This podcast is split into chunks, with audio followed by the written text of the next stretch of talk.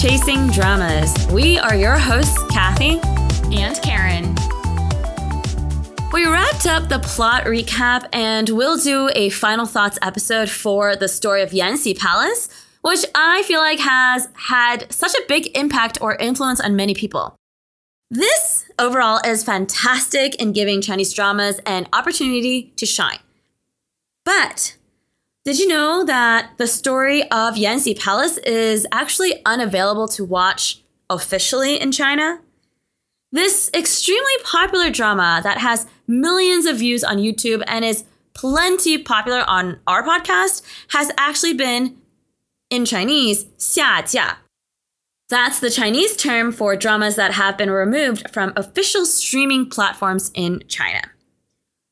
Given that, we thought it would be interesting to talk about some popular dramas that have been 下架 and are unavailable in China, but may still be accessible elsewhere in the world. And you can check your region as well. With that, let's start our In the Know episode. As a reminder, many of the translations here are our own and not direct translations of official sources. This podcast is in English with certain proper nouns and phrases spoken in Mandarin Chinese. If you have any thoughts about these unavailable dramas or are curious about why you cannot see a particular drama, please feel free to reach out to us on Instagram or Twitter or else email us at Karen and Kathy at chasingdramas.com. The first two dramas that we want to talk about are going to be the story of Yanxi Palace, Yanxi Gonglue, and then also Ruyi's Love in the Palace, Ruyi Zhuan. I find it so funny that some people fall in different camps for these two dramas that basically have the same characters and are set in the exact same time period, but have vastly different portrayals of three key characters the Empress Nala, the Emperor Qianlong, and also Ling Fei or consort Ling. I personally love Ruyi's Love in the Palace for its portrayals of history, the costumes, and unique individuals in the drama that are absolutely lovely. The acting from the female lead, Zhou Xun, is also phenomenal. Unfortunately, that drama is a tragic love story, quite unlike the triumphant narrative we see in the story of Yanxi Palace. So I'm hesitant to rewatch that drama too many times because I will just cry nonstop at the end. On the flip side, I do enjoy the story of Yanxi Palace for being, in Chinese, it's called a shuangju, or a drama that is extremely satisfying. It avoids many tropes for the main character, Wei Yingluo, that was so refreshing at the time and has spawned several new dramas in the category of shuangju. But regardless of whether or not you like one or the other, if you're in China, it doesn't matter because guess what? Both of them have been 下架 or removed. So, what happened? These streaming platforms, such as Tencent and iQIYI, never came out with official reasons for why they removed those dramas. One reason that people refer to is that the airing rates for the dramas have expired and therefore they were removed from these platforms. Simple as that. I personally don't tend to agree with this explanation because the benefits of having the drama on the streaming platform far outweighs the streaming rights. It costs 300 million RMB, for example, to create Ruyi's Love in the Palace. And for it to suddenly just come off air, I don't know the economics or finances of how much money a drama makes from uh, being online, but I'm sure that whoever created the drama, the drama creators, would have preferred that Ruyi Zhuan be able to be live on streaming platforms for longer than just a year. Now, the other reason why this drama or these dramas were removed is more convincing in my mind and is more about the content itself. As a reminder, both of these dramas aired in 2018, and in 2019, they suddenly disappeared from all Chinese streaming platforms.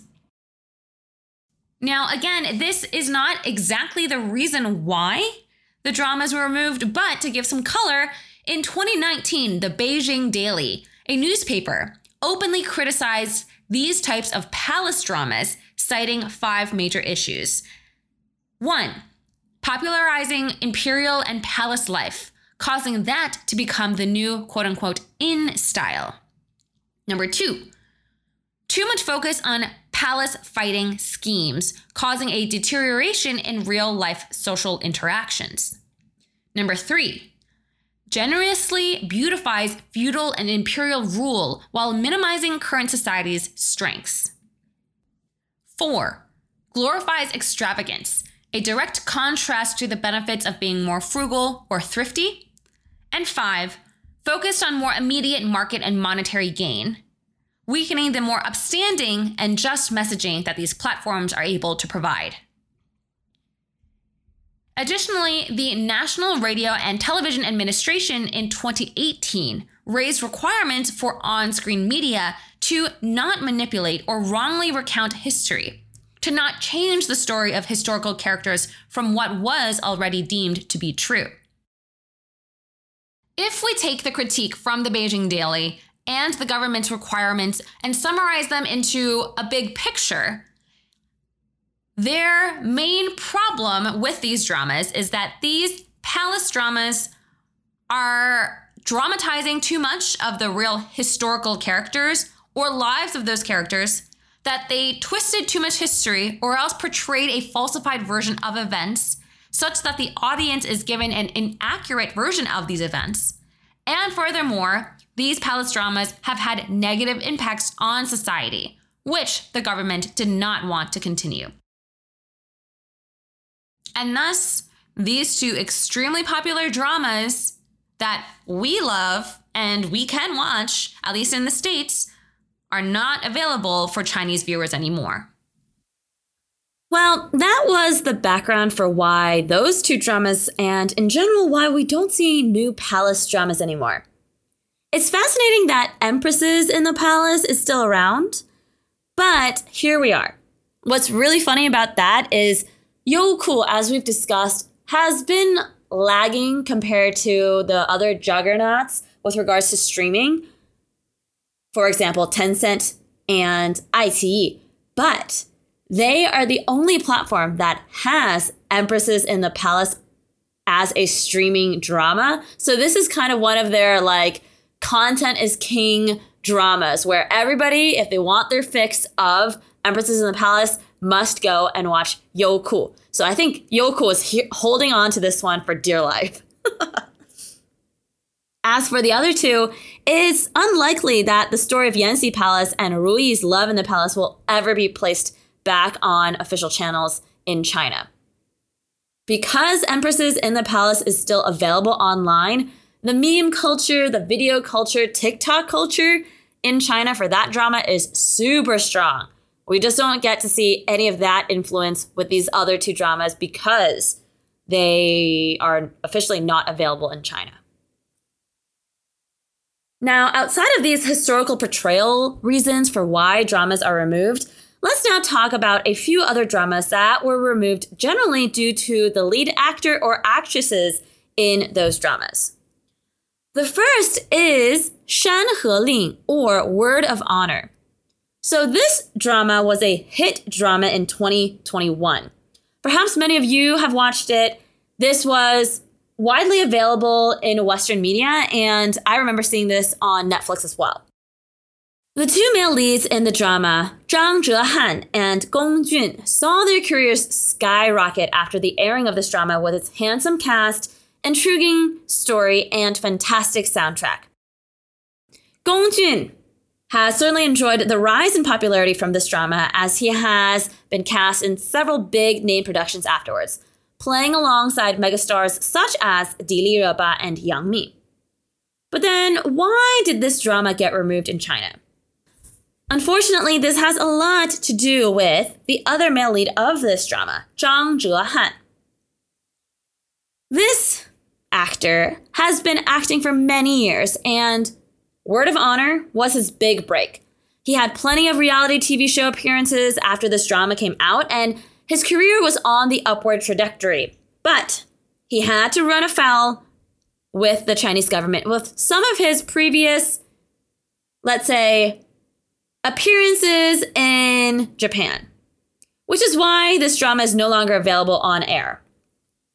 His whole situation gets really political, and the fallout is quite fascinating, so we won't spend too much time here. Maybe we'll do a separate episode dedicated to his fiasco. Let's just say it has to do with Japan, and Chinese people did not like it. For those of you who, might be unaware, there is some long residual bad blood between the two countries. And let's just say those are certain topics we do not touch. Shan Heling was removed after this brouhaha in which Zhang Zhehan was basically blacklisted. He no longer is able to act in China. He has no social media in China. Although he's currently touring abroad, as in like in the US and out in like Western countries, which good for him. This particular drama was taken off air. It returned on the streaming platform on Youku. But as we said, the drama was the breakout hit of the summer. But after this fiasco, nobody wanted to touch this drama anymore. So all we see are just cuts of Gong Jun and his character, and there's literally no mention of Zhang Zhehan and his character in the drama anymore. All of the residual marketing focused on Gong Jun instead. I believe it's still available on Netflix and I think also on YouTube. So again, there's that difference between what we see in the West and what we see in China. Next, let's talk about another drama that might surprise a lot of viewers about its fate. This is the very popular drama Love O2O or Wei Wei Yi Xiao Hen Qing Cheng, which starred Yang Yang and Zheng Shuang. This drama was taken off of the air and the web in 2021. The drama Love O2O aired in 2016 and honestly skyrocketed both Yang Yang and Zheng Shuang to A-list status as the two were in their early 20s.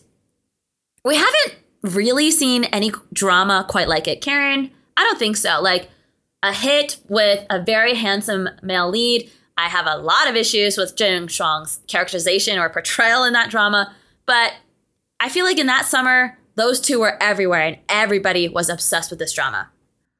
Yeah, I mean, it was my first introduction to Yang Yang. I thought Zheng Shuang was way too thin in the role, but I looked at Yang Yang and I was like, oh my God, he is so handsome. the 30 episode drama is based on a book by the same name, and as I mentioned, it was a smash hit in the summer of 2016.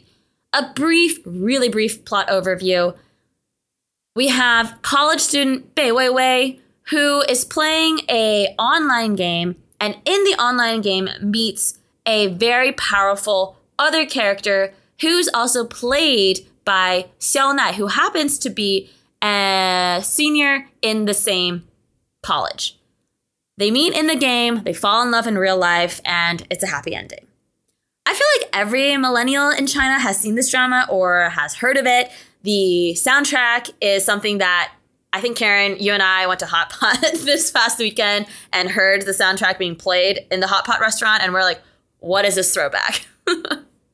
uh, I feel like that's the whole reason why you were like, oh, let's talk about this drama, Love O2O, uh, for today, because I totally forgot about it. The problem or the, the highlight is that this drama also has millions of views on YouTube um, when you see it now. It's so it is quite a big hit, um, at least in our perception abroad as well.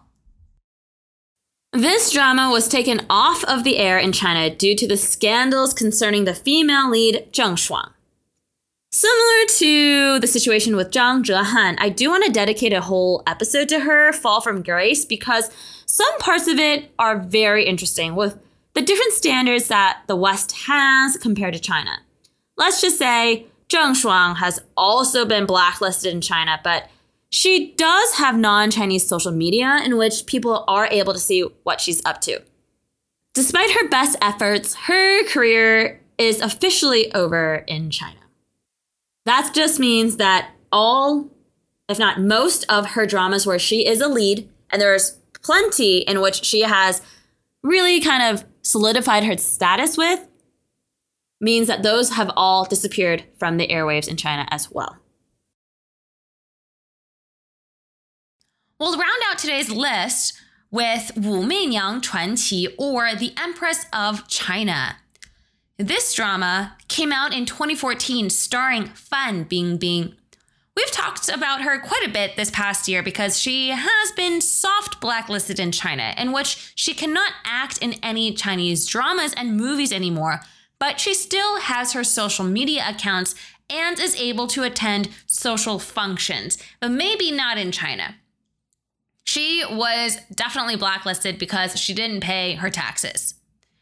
Well, this drama was a, wait for it, 82 episode epic depicting the life of the first and only empress in China. When the drama came out 10 years ago, everyone thought, wow, this was going to be a hit drama for Fan Bingbing as the lead. Fan Bingbing always had the beauty, but she never really had a smash hit with herself as a lead. There have been several other ladies who've portrayed Wu Zetian before her with many to critical acclaim. And it wasn't a stretch to say that this probably would have been her smash hit drama. The thing is, when this drama did air uh, on television, it had really good ratings. I don't think it was the best drama by any means when I watched it, but it certainly had high viewership because the costumes oh my gosh, were beautiful. The makeup was stunning, and Fan Bingbing had a lot of star power. The issue, though, with this drama and why this drama was pulled from the air for a couple of days was because, well, there was actually way too much cleavage shown. I kid you not, the Chinese government ordered this drama to be taken down for a couple of days when it was airing so that the editors of the drama could quickly edit the remaining dozens of episodes so that no cleavage would be visible. The cleavage was ahem, apparently too tempting. So the result was that basically every scene where there was only women or a shot where there was a woman, we only got the shot from like the neck up. The drama gained the moniker of the bobblehead drama or the uh, big head drama because in one scene, everyone's normal size and you get a full body shot. In the next, you only get a massive head on screen because the rest of the body was edited out. this was so funny to see. I don't remember watching all of this when it was happening live, but the discourse around this drama was just on two points. Number one, wow, everyone is so gorgeous and beautiful. And number two, boobs. boobs everywhere. Or, hmm, what happened? There are no boobs now. the thing is, I do want to point out that if I remember correctly, the costumes were on the historically accurate side. During the Tang Dynasty, the preference for women was to show a little more bust, and the women during that dynasty were more sexually free. So, in that regard, I can't really fault the costume designers on this to for showing more cleavage. The Chinese government just wanted to uh, reduce the amount of cleavage shown on screen. At least the whole drama didn't get cut out, but this I think was a fun one. Well, to round out, at least this drama is still available to watch. Uh, in China, it just has a lot of these edited scenes that don't make it as fluid or as beautiful as it could be. Other people who have had their dramas removed from Chinese platforms we have mentioned include Li Yifeng and Deng Lun. There are also different levels of removing people from a platform. This includes keeping the drama available online but just removing the actor or actress's name from the billing and removing their images from prominent posters or marketing material. Alternatively, these dramas could be available online to stream on various platforms, but they are just unavailable or not allowed to be aired on network television. So, in closing, did you know about all of these dramas that are unavailable to watch in China or maybe had various editing issues here and there? Are any of these surprising to you? What are your thoughts about all of the changes that have happened for Chinese dramas? Do you agree? Do you disagree? Let us know your thoughts. That is it for today's podcast episode. Thank you all so much for listening, and we